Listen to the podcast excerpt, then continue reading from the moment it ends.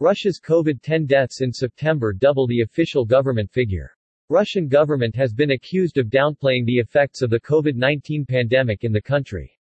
Russia's COVID-19 deaths tally is nearly 450,000 the highest in Europe now. Despite pleas from Putin and wide availability of the homegrown vaccine, only 32% of Russians are fully vaccinated. Moscow shut down non-essential services for 11 days on Thursday as country battles a record-breaking virus surge. 44,265 people died of COVID-19 in Russia in September, according to Rosstat, Federal Statistics Agency.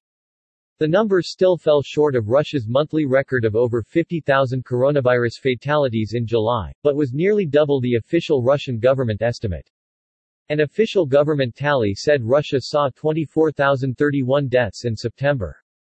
New figures bring the tally of coronavirus deaths in Russia to nearly 450,000, the highest number in Europe.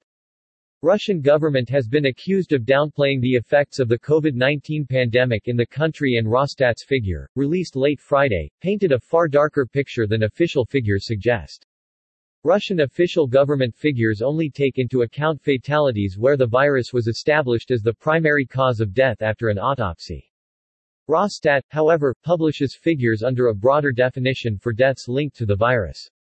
Russia is the country hardest hit in Europe by the pandemic, with authorities struggling to counter widespread anti-vaccine sentiment.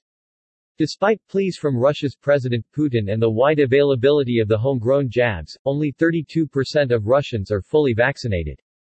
Moscow shut down non-essential services for 11 days on Thursday as the country battles a record-breaking virus surge, driven by the low vaccination rates. Russia recorded 1,163 COVID-19 deaths yesterday. Putin has ordered a nationwide paid week off to avoid use of the widely unpopular lockdown term starting Saturday in an effort to curb the spread of the virus.